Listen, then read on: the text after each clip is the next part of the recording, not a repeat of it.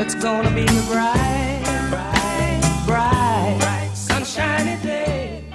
How would you know you're seeing clearly if you didn't see not clearly? How would you appreciate the clarity that you found if you hadn't lived in some sort of discord? How could you live other than living in alignment with Source? Source is always looking the other way when you stumble never looking at what you think is wrong. Welcome to Infinite Consciousness, a daily inspirational podcast that's dedicated to helping you manifest your dreams faster.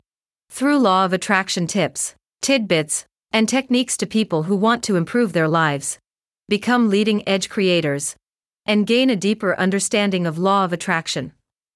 We are delighted to have you here. And now, your tip for today. Appreciation is the key. It's the answer to your request.